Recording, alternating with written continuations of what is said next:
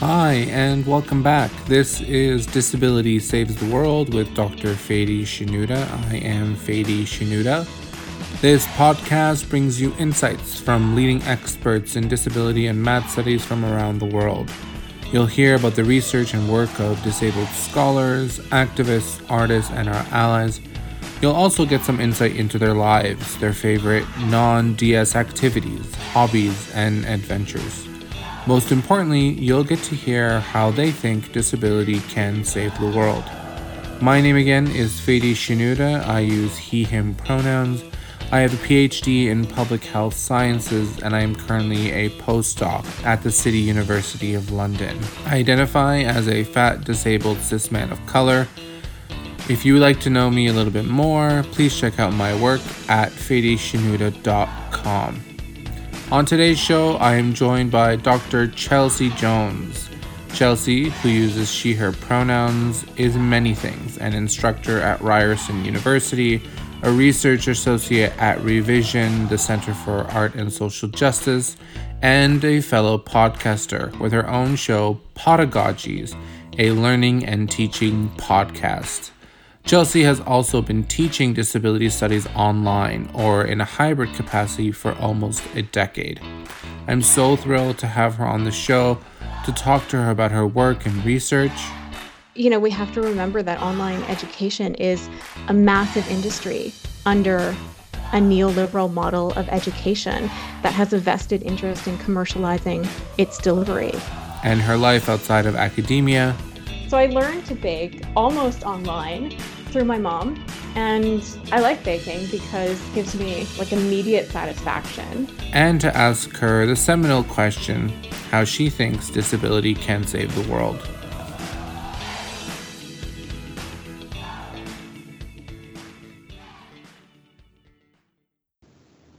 Hi, Chelsea. Hey, how's it going? Good. Thank you for coming on the podcast. Thanks for having me. I really appreciate it. Um, we're still both in quarantine. It's like day, yeah. what is it, like week three now? feels like it's been about a month, I think. yeah. It feels like I've been sitting in this office maybe for a month straight. Yeah.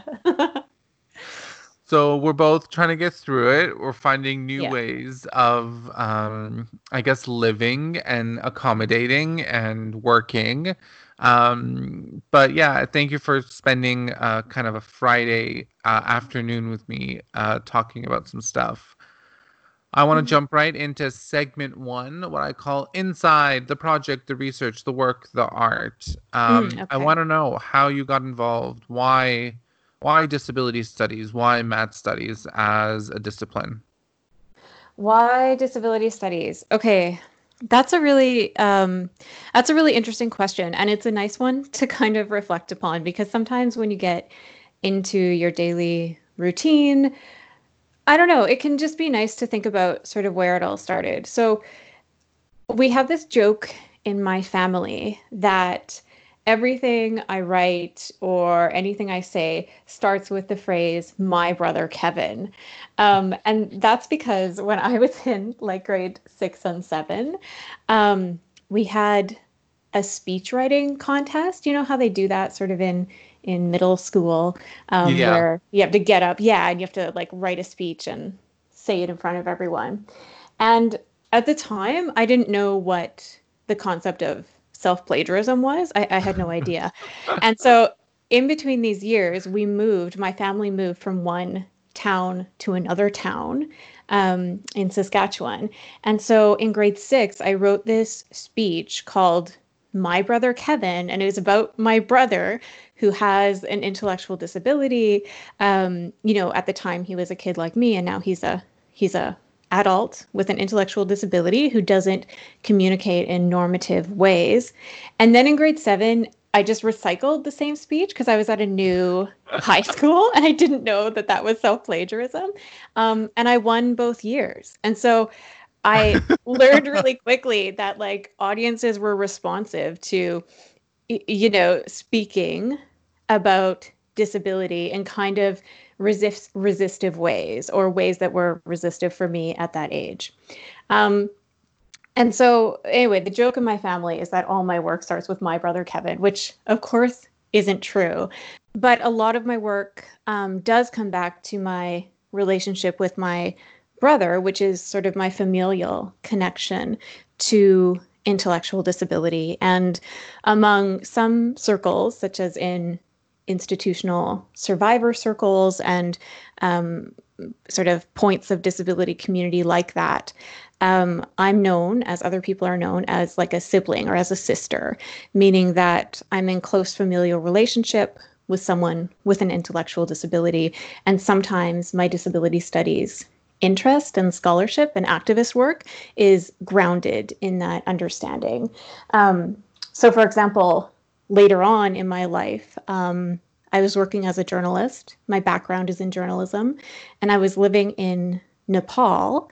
And while I was there, one of the things I was doing, I was doing travel journalism, but um, I also began doing some journalism about disability. And I had been trained in journalism school to tell disability stories in a particular way. And I think a lot of us, yeah, like know what that way is, kind of focusing on the super crip or like overcoming tropes and that sort of thing. And I knew I didn't like that like I, I felt like there was something wrong with that kind of narrative, but I didn't really know what. And while I was in Nepal, I noticed that I was trying to tell stories about disability, but I just wasn't finding disability anywhere. Like I couldn't, for example, even sort of see disabled folks on the streets. And I, I didn't know why. And, uh, you know, of course, there was invisible disability and madness and all sorts of things present, but it wasn't as obvious to me as it was um, in my home country of Canada. So I began looking into that a little bit more and trying to write more critically about disability and understanding it um, through like a non-western lens and trying to figure out what was happening in nepal and why it felt so new to me and in doing that research um, i learned about disability studies i saw um, on television, actually. I think it was on Vision TV, a clip of um, the iconic catherine Frazee. And she was talking about the social model of disability, which at the time was a concept I hadn't heard of, I didn't understand. And so I traveled to the University of New Delhi and found a disability studies textbook and began reading it. And it really kind of opened me up to a different sociocultural understanding of disability, one that I hadn't learned in journalism school. And it began to inform my storytelling. And then while I was in Nepal, um, I applied to be a student in a critical disability studies program in Toronto um, in order to sort of formalize that understanding and be able to apply it to my journalism. And then I just sort of kept going and kept yeah. going. And so, you know, here I am now doing sort of a hybrid of journalism and academic stuff and just working in sort of the realm of disability studies.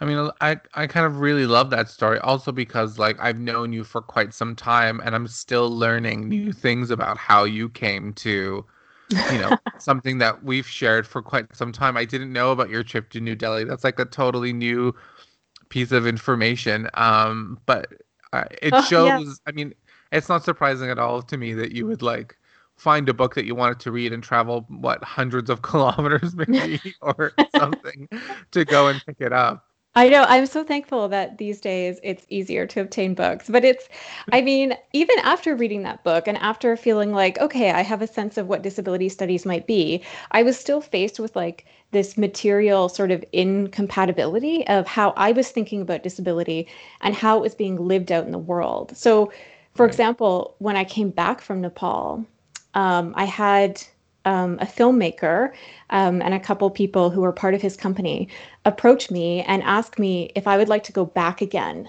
and make a documentary with them about the difference between how people with Down syndrome lived in Nepal, which really was, you know, starkly different than what I had known growing up in Canada, um, and how my brother lived in Canada, right? And I could see how they could sort of pull two narratives um, out of that and want to do that comparison. And in a way, I thought it was kind of interesting because one of the things that happens in Canada is that, uh, you know, school systems are regulated by law, right? Like you have to send your kids to school. And right. of course, we can have wide, vast debates about the adequacy of school systems, but you know, you have to school your children. Whereas in Nepal at the time, kids didn't have to go to school. Um, that wasn't the law there. So it was a big privilege for some kids to go to school. And I had talked to a lot of families who were really fiercely advocating for their kids with Down syndrome or with other disabilities to be allowed in school because at the time there was still fear that intellectual disability would be contagious and that if these kids were in school, um, it might catch, you know, with the other kids. Um, so that was sort of the comparison they wanted to make. And I remember at the time being approached around this project and just not knowing why, like, I didn't like the idea. Like, it just wasn't sitting well with me.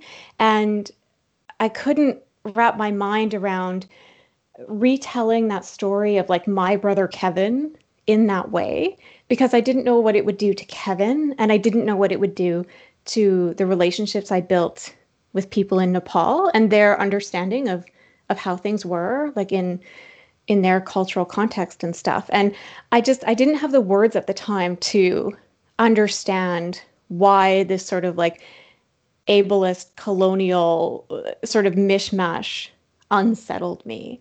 And so yeah, that was why I really wanted to get into disability studies because I wanted to be able to better understand and articulate why I was having such problems reconciling these thoughts or these narratives about disability.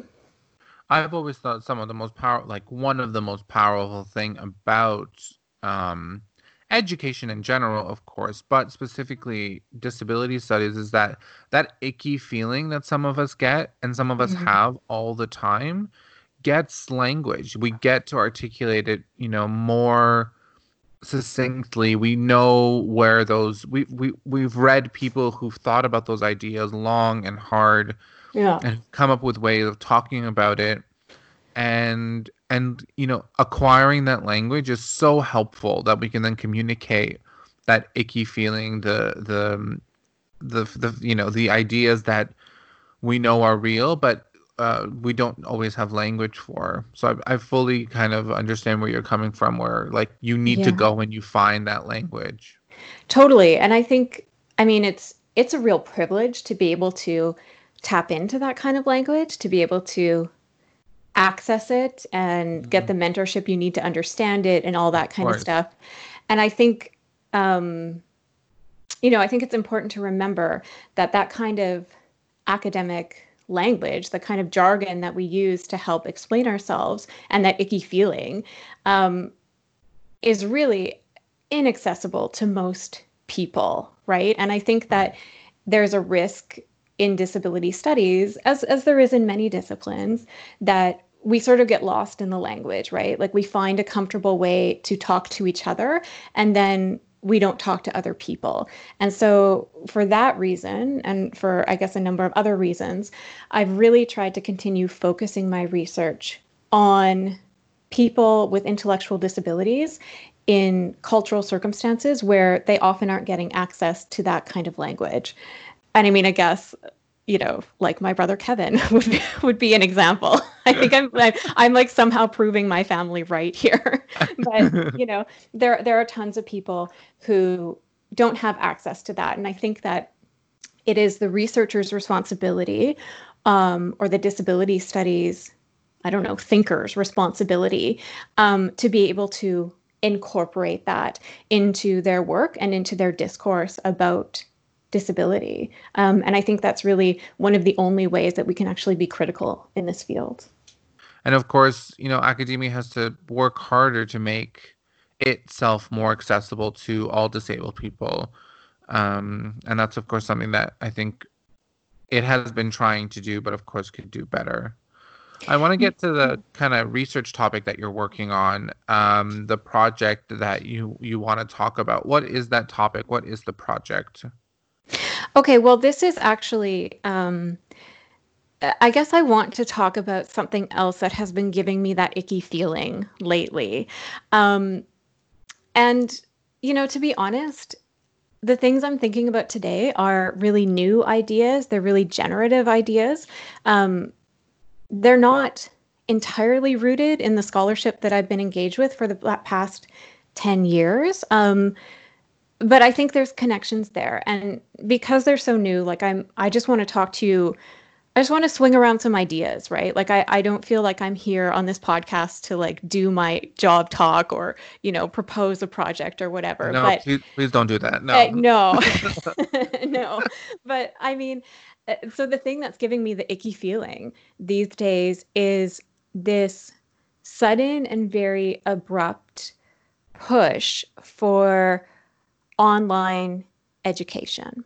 Mm. Um, yeah, and I mean this this has come up in recent days because of the COVID-19 pandemic and the need for our industry to keep going, right? And I'm thinking of the industry of teaching and learning, basically. Um, so I don't know about you or about the listeners um, who might hear this, but I know that many people in my circles received sort of a very sudden notice a couple weeks ago that all of their courses would be moving online and they were to learn how to teach online very quickly and transfer all the knowledge to an online space. And the assumption was that students would somehow be able to access this and be able to sort of catch on and keep up. And there seemed to be sort of a tenor of like, you know the the um, institution saying we know this might be difficult. So here's a bunch of tools here's a bunch of checklists here's a bunch of ways to make your course accessible. And this was really interesting to me because as someone who's been teaching online for you know eight or nine years um, and trying to make my classes as accessible as possible within the institutional confines and the platforms that me and my students can access. Um, it was the first time that I've ever seen this push to make online learning accessible, like an institutionalized push. And that at first glance seems like a really positive thing, right? The more we can do to make things accessible, the better, right? Like let's get some captions going, let's get some transcripts course, yeah. there, you know, all that kind of stuff. And so that's that's good, right? I, I'm glad that that's out there but it did give me that sort of that feeling that comes along when you begin to realize, hmm, I think that we need to look at something a lot more critically, right? So, I mean, our engagement with online education really critically complicates ideas of accessible teaching and learning, right? When we think about disability studies online, it is not a quick transfer from the classroom to online. There's a lot to consider, right? So think about how, for example, the, like the neoliberal university does a lot of strategizing around diversity. And you can see that in some of the materials that are being outputted right now. But at the same time, marginalized people's experiences of online education continue to be like underrepresented or invisible. And I know, you know, there's scholars um, who focus in on higher education and disability studies and concepts like academic ableism, like Jay Dolmage. And I have heard him say in a few different contexts that it's really common for conversations about accessibility to make like zero mention of disabled people mm. and the struggle for recognition of disability culture and disabled people's contributions to knowledge and activism and theories that inform like entire fields of study, you know, um, tend to be overlooked as we think about accessible online education. At the same time, you know, another sort of paradox is that we have this legislation in Ontario anyway, and in other parts um, of, of Canada, where we're directed on how to build accessible courses or how to make learning and teaching more accessible. But at the same time, the courses themselves are embedded in academic ableism and and you know, academic ableism tends to be this type of ableism within academia that ensures that students who are thinking or moving or expressing themselves or learning in ways that are not aligned with the norm cannot succeed. And many of our examples of academic ableism come from the face to face classroom, right? We can point to sort of structural examples of how that works. We can also point to rhetorical examples, thinking about sort of who's invited to the university spaces, thinking about eugenic discourse and how it perpetuates itself, right? And now mm-hmm. I think we need to think about how those structural gestures of ableism um, and the rhetorical ones are transferred online, right? Especially through these sort of like teaching tips, right? And we consider how when we get these teaching tips, the precariousness of teaching labor remains hidden. So we've got this sort of reach of online education that is expanding in an unprecedented way right now. I mean, the shift online is massive, it's a huge wave.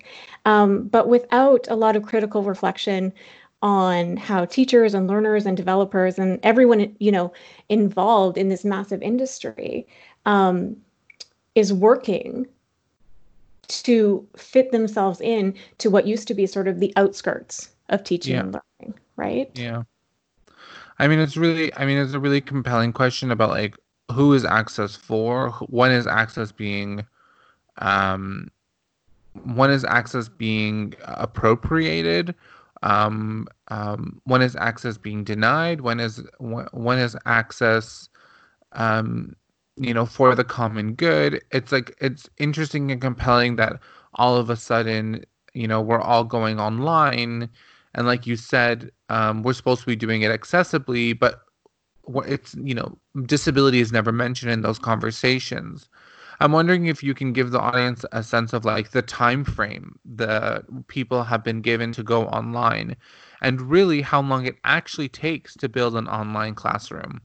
Mm, yeah, I mean, yeah, that's a great thing to think about. And I think how long it takes to build an online classroom really depends on who you are and what resources you have at your disposal and what kind of mm. institutional support you have and, and all that sort of thing. Um, but I, you know, I I would say it, it should take um, several weeks, perhaps. I mean, given sort of the the resources I'm familiar with, working at a big institution in in Toronto that is used to online teaching and learning, um, it would take several weeks to develop a course and effectively put it online. And recently, a lot of my colleagues who are also working at these big sort of um, similar institutions were given about one or two weeks to transfer everything online. And a lot of that transfer came with the assumption that students would be able to access this material. Right. Um, and I think, you know, we see that also in the public school system. And we see that this access, this sort of imagined access, is is a fallacy. Like CBC reported yesterday that school boards are having difficulty equipping students with laptops and are telling parents to head to school parking lots I to access know. Wi-Fi.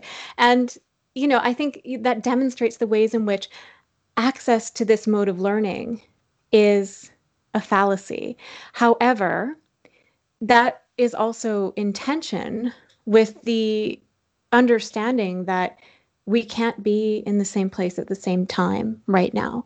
Um, and we have to continue communicating. We we have to do something about this, right? So, eh, you know, I think about Aisha Ahmad wrote this really lovely article in the Chronicle of Higher Education. And she wrote about this pandemic crisis. And she said in the article, um, quite blatantly, like, there's simply no way that our lives will resume as if this had never happened. Yeah. So yeah we're kind of we're kind of stuck here right in this new wave of online learning which is no doubt part of the trajectory of the sort of um, techno-social intellectual revolution that we are part of online learning is here and here to stay in a, in a big way, bigger than ever before. But I think it's important that we look at it critically because even though we're in this sort of unprecedented situation where we've had to transfer online in, in a very short amount of time, if we're here for the long haul, that gives us some time to think critically about it. And I think one of the big pitfalls of online education to this point is that it hasn't always been developed in consultation with disabled, deaf, mad people um, who have a lot of community knowledge about what it means um, to be working online and what it sometimes means to be working apart from one another.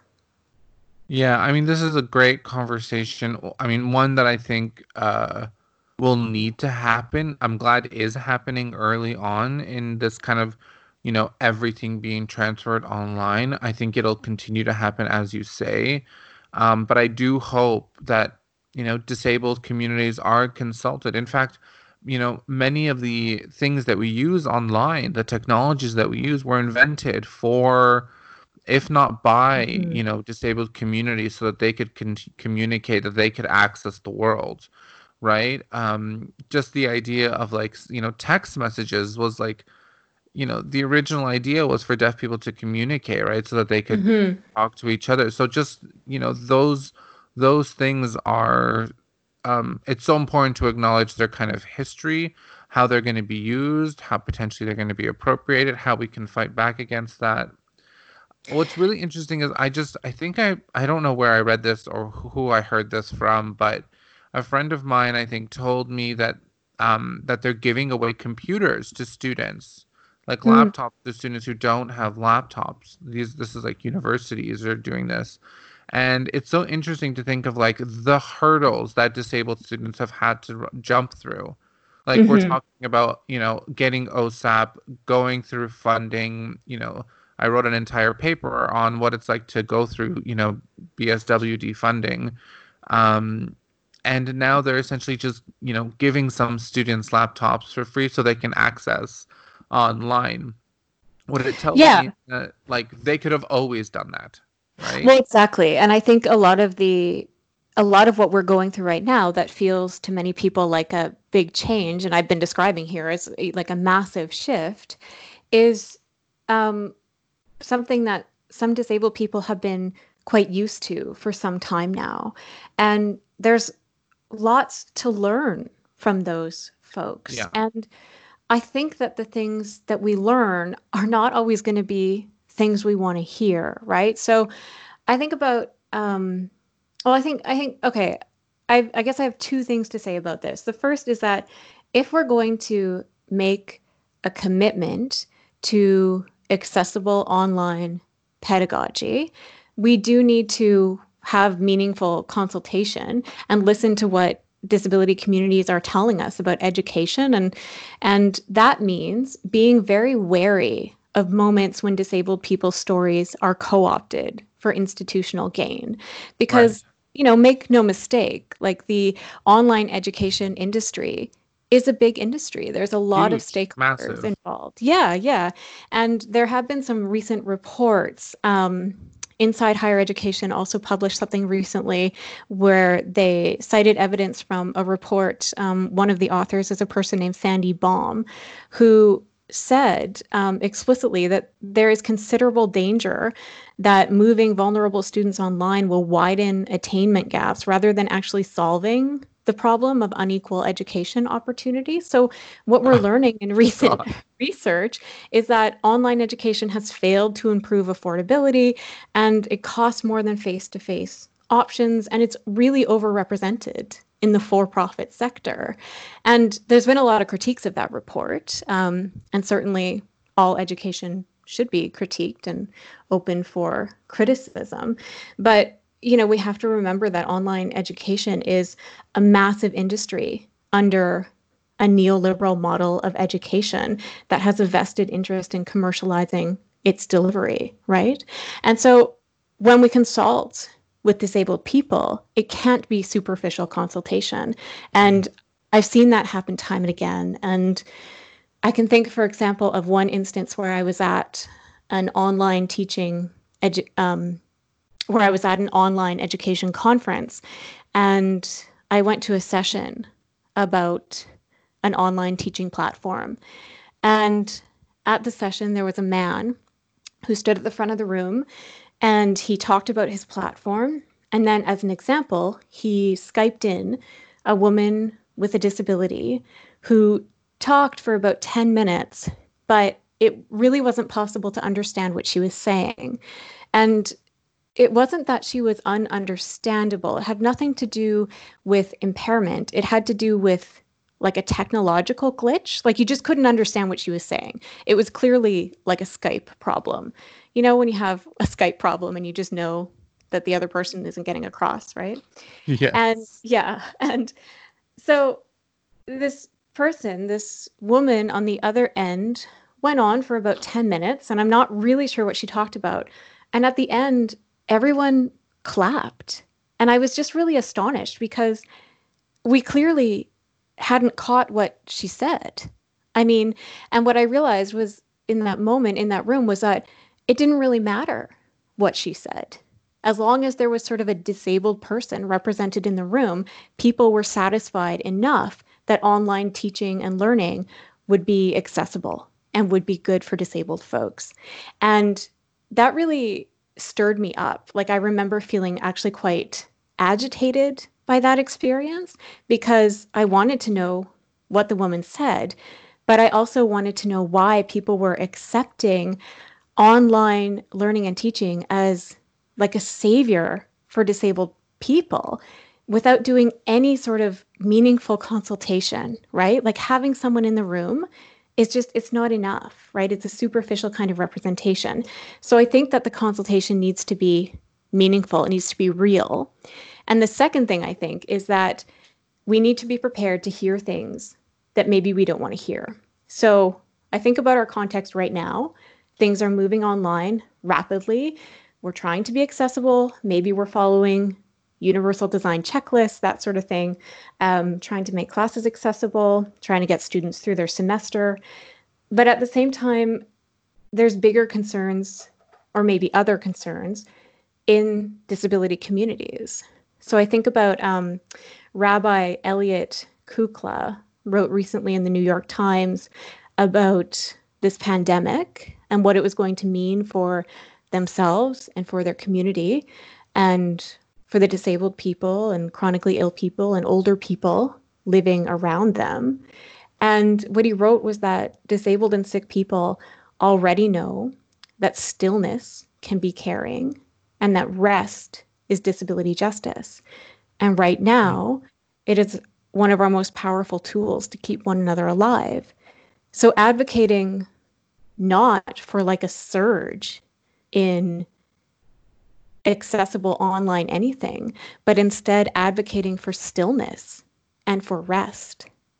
And if we listen to disability communities who might be saying, we need rest, we need a break, we need to take care of each other in ways that don't amount to just transferring classes online and keeping ableist industries going online, is that enough to satisfy what we need to hear? right? Does that satisfy um, academic ableism? Perhaps not. So, yeah, I mean, I guess those are the two things on my mind right now as I think about how we can consider a critical approach to accessible online learning and, and that is that we need to do meaningful consultation and we need to be prepared to hear what we might not want to learn in light of a crisis or in light of our own money making industries going online. I'm so glad you're thinking about this, you know, during the crisis and that you'll be thinking about it after the crisis.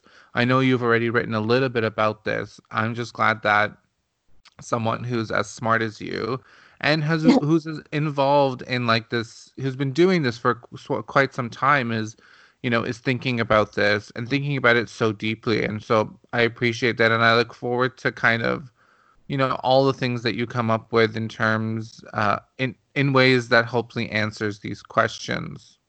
Oh, that's very um, kind of you. so I want to move on to segment two, if you're all right with that. I'd like to sure. ask you about Um, segment two is called The Middle, The Liminal. Um, and I want to ask you who's your academic crush?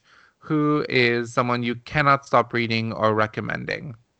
Mm, okay, my academic crush. Okay, so that's so there is there is someone who popped into my mind, but the word crush doesn't fit. Like I I would never say to this person like you're my academic crush. It's actually someone I know. Um, she's a mentor of mine, and um, her name is is Nancy Viva Davis Halifax, and oh, um, yes. Nancy, yeah, I know, and she's the best. Um, Nancy is also a poet, and I guess I wouldn't, I don't know if I would say Nancy is an academic crush because that feels weird, but I would say that I'm like a fan, maybe yeah. in some ways. Um, and she's a poet, and I, I do have one of her poems tattooed on my ankle. So I think that makes me a fan.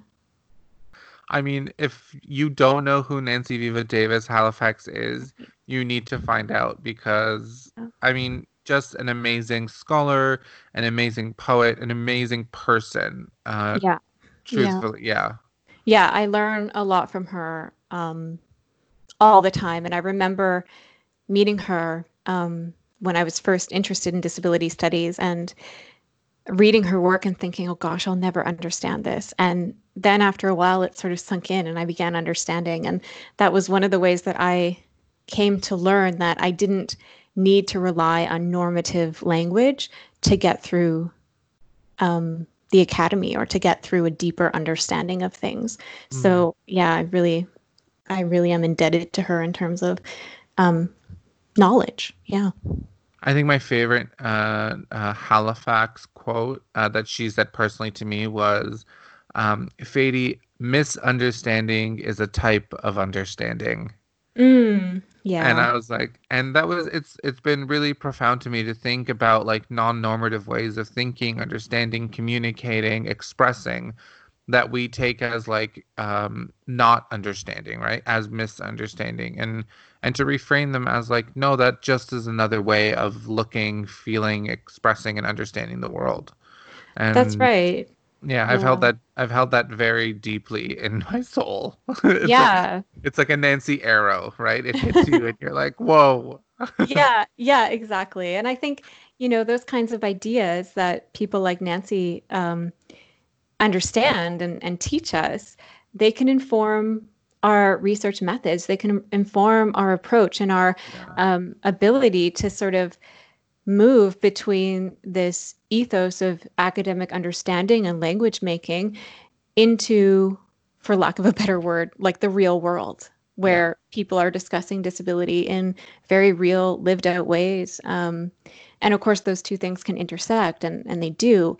But um, I think, for instance, about research I've done with people who um, are writing. Like I've done research around expressive writing, and they're writing things on paper that I I can't read. I I don't understand the shapes and the symbols.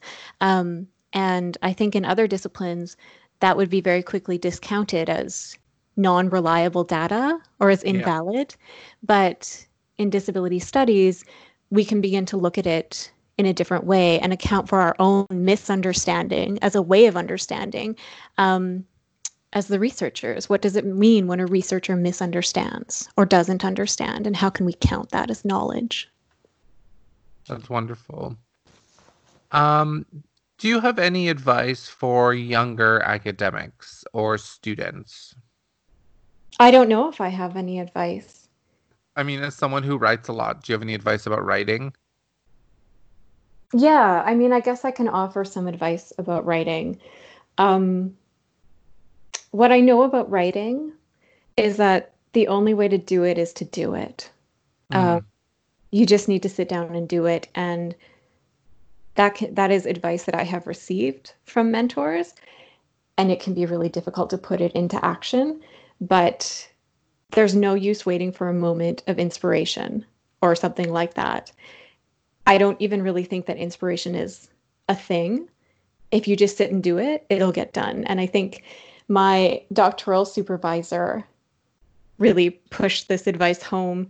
Um, and one of the reasons I chose her as my supervisor is because she would say to her classes often the best dissertations are the finished ones. And I thought, yeah, I think she's right about that. And so my goal in dissertation writing became to finish it, not to write the greatest thing on earth. And that was fine. As long as you do the writing, it'll get done. Absolutely. I, I mean, I think that that's it's such a practical piece of information, but it's so important because I think writing is somehow fetishized in academia as this like mm-hmm. illustrious, mm-hmm. mysterious kind of thing that we do, when in fact yeah. it's just about like a rigorous practice of doing it day in and day out, um, and sitting there and just you know writing garbage at first, and then it, the garbage you know gets a little bit better after one after a little bit. after a while. yeah, it needs to be edited, people. That's what it needs to. Yeah, the garbage needs to get like really sour before it gets better. there you go. what a metaphor. All right, segment three. I call this outside the project, the research, the work, the art. Um, oh, Chelsea, tell us about a famous person you've met and what was that experience like? um, I haven't met a lot of famous people, but I will tell you about the time that I met Christian Slater. Um, wow. So, well, don't get too excited just yet. I um, I worked on a film set one summer, and um, this was in Saskatchewan, and the film company I was working for was making um, a film called Dolan's Cadillac, which is like, I think it's a Stephen King novel. You'll notice throughout this story that like my knowledge on Christian Slater or the film are really patchy. Like I I really don't remember and didn't care much about the film at the time. It was just a summer job. And at one point in my job, the public relations person handed me an envelope and said, these are headshots of Christian Slater. I need you to go find him and tell him to sign these headshots. And I was like, oh man, like, I don't know what Christian Slater looks like. I don't know how to find this guy. And on a film set, um, sometimes like the actors and stuff are not in costume, right? They're doing other things on the set. So I was sort of looking around and I was looking for like a man. I knew he had dark hair and I looked around and it felt like all the men in the room had dark hair. And I was like, but which one is Christian Slater? Like, I really didn't know. so I opened up the envelope and I looked at this headshot. And then I looked around again and I identified someone who I thought was Christian Slater. And so I went up to him and it was him, thank goodness. And, you know, he took the envelope and I guess he signed the things. But he was very polite, very amicable. But I just remember like really not knowing who Christian Slater was. And I still think to this day, if you showed me a picture, like a lineup of people who look like Christian Slater, I don't think that I could tell you who he is. But I did meet him briefly, and you know, he was nice. That's cool. I love that. Um, obscure fact. What obscure fact do you carry around and pull out when there's a lull in a conversation? Oh man, when there's a lull in the conversation, I usually step away. Like I I'm such an introvert, I guess. Like I'm just imagining myself at a party where there's a lull in the conversation. I will not step up and fill it. Like I'll just step away and we'll never speak of it again. Um I don't know, what would I bring up if I couldn't step away? I mean, one obscure fact that I like um, and that I like to tell all my friends about because I like to boast that I'm from Saskatchewan and I think it's better than anywhere else. Um, so sometimes I tell people that Grasslands National Park in Saskatchewan is one of the quietest ecosystems on Earth. And sometimes I think about that when I'm in the hustle and bustle of Toronto. And then I tell people, and it's usually unwelcome information. Nobody seems to care about it. So you know. So does that mean it's quiet because like there's less birds or there's less crickets or there's less like the wildlife itself is quiet? I think it's I mean, listen, I'm not an authority on grasslands. let's let's be honest. I don't know why it's quiet, Fady. I think it's just a quiet place. Um, I've never been there, and I should go there if I'm going to be rude enough to, you know, pull that factoid out whenever I want to. I love I love that fact. I'm yeah, now I have to do research. so cool. Um, can you tell us what you're reading now? What book you uh you, is on your nightstand? Yeah, so the book on my nightstand is a book called Station 11 by Emily St. John Mandel. And if you have read Station 11, you'll know that at a time of a uh, worldwide pandemic, it's a bit on the nose to be reading this book because it's about a pandemic and it begins in Toronto and it's about something called the Georgia flu, which sort of rips around the world. And um, and only a few people are left on Earth, including a traveling theater company that moves sort of around the southern Ontario area, or what was known as the su- southern Ontario area when the world was functioning quote unquote normally. And so that's what the book is about. It's it's like a catastrophe kind of book. Um, but it was recommended to me and I just can't put it down, so I haven't. Although I will say I'm disappointed in the amount of narrative prosthesis that is in this book. Mm. Like there mm. There have been two disabled characters that have just sort of been killed off pretty quickly. Like they clearly were just being used to uphold the narrative. So like that's kind of that's kind of a bummer. But you know, I still can't put it down. And I want to get to the end of it and see how this pandemic rolls out in the fictional realm. Right. A recommendation then, or something that you would say people should pass on? I would say it's a like a lukewarm recommendation. It's mm. It's a good read. I love the way the narrative is structured. I love the writing. Um, but it, it could be um, kind of an upsetting read at this time, I think. So, you know, right. I wouldn't rush to pick it up. No. okay, sounds good. Um, can you tell us about a hobby that you enjoy and how you got started uh, doing that particular hobby? One thing I really enjoy doing is baking. Um, and I think I got started baking when I moved out of my parents' house. So I guess when I was 19 or something. And my mom is an incredible baker. Like she just it's she's incredible at a lot of things and baking is one of them.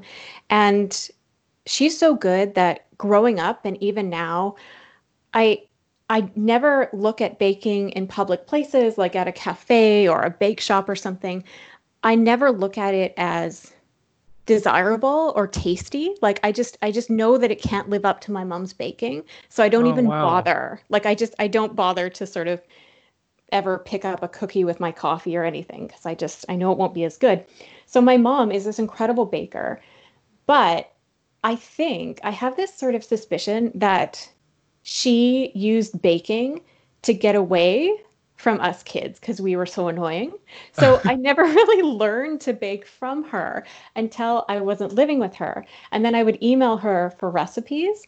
And then, you know, she'd send me a recipe and I'd have to email back and say, like, how much is a quart of milk or you know does tbs mean tablespoon or teaspoon what is that and she'd write back and be like oh my god didn't you learn anything growing up with me? And i'd be like no i didn't. And, and then we'd have these sort of like email quarrels. And so i have this recipe book that's just like it looks like a very dysfunctional like mother daughter relationship even though it's not that bad. So i learned to bake almost online through my mom. And i like baking because I don't know, it gives me like immediate satisfaction. I, you know, I bake something, I have it, I can eat it. It's an amazing experience, frankly. The only thing is though, Fady, I'll tell you, so I now that I've been at home a lot more, I've been watching a lot more TV. And I started watching the show. I think it's called the Kids Baking Challenge. Are you familiar with it? I'm not. Okay. I mean, it's like a chef show, but the chefs are kids, basically. Right or the bakers. That just sounds like an amazing premise. God, those Hollywood people. Oh, I know. And so I watched this show, and these kids, these 11 year olds, are incredible. Like a couple weekends ago, I made a vanilla pound cake, and I was really proud of myself because, like, it was good, and I made it, and you know, I felt quite good about it. And then I watched this show, and there was a 10 year old or an 11 year old on this show who made a pound cake but as part of like a three element dessert. Like this was just part of their dessert. And so it really like, wounded my pride to see that these kids can just casually like throw together the perfect pound cake. Um, so what I view as my hobby is probably laughable for these amazing baking kids. But you know what? We all have our strengths. It's fine. Yeah, and we can all our hobbies can be at different levels, right? We can't all be ten-year-old uh, prodigies, baking prodigies. I know, I know. And the sad thing about that show is that the judges, I think, are nice to them, but it actually looks like a traumatic experience for these kids when they get taken off the show. And so, like, I'm also pleased that there's no one bringing me down a notch. I can just enjoy my my sort of subpar baking. Yeah, that's great. Uh, so I, I like to end, of course, every podcast by asking uh, my guests how they think disability can save the world. I mean, my answer to this question is really going to bring the mood down here, I think. Do um, it. um, so I, I, thought about this question because I listened to a couple other episodes, so I, I knew it was coming. But my first thought to that question you know, how can disability save the world? I, I sort of think to myself, like, does an ableist world deserve to be saved? Mm. Like, isn't, shouldn't it be reciprocal? Why is it disability's responsibility to save the world? Especially now at a time when, during this pandemic, it's clearer than ever that disabled people are being and have for a long, long time been considered a surplus population, have been considered expendable. And I think if the world isn't going to step up to help save and preserve and cherish disability, then I don't know if disability should have the responsibility of saving the world unless you know unless the world's willing to save disability i think that's a two-way street and yeah, I'm not. I think that is such an amazing answer, truthfully. it's kind of a downer. Um, no, but I, I, you know? I think the way you've started it by saying, like, is an ableist world worth saving? Right. And I think you framed it like, uh, do you think disability can save an ableist world? And I, you know, and I think for me, that's a really profound way of looking at this idea of like world saving, right? It's, um, what are we trying to save? Maybe it's not about maybe it's not about saving it. Maybe it's about totally changing it, right? About totally realigning what it means to live in this in on this planet. Yeah, and I mean that that is work that has to be done. Um, and that is work that is being done in the wake of this pandemic. And so I think it's a good time, Fady, to, to ask that question and to sort of challenge what people think disability can contribute to the project of world saving, which is something that we are all going to have to embark on in one way or another in the coming times. So we'll see what happens. Chelsea, thank you for coming on the podcast. It's been an absolute just joy to have you on um, and to hear your ideas. well, thank you for indulging them. It's so fun to talk to you, Fady. I really appreciate your thoughtful questions, and I'm looking forward to hearing more of this podcast. Thank you. All right.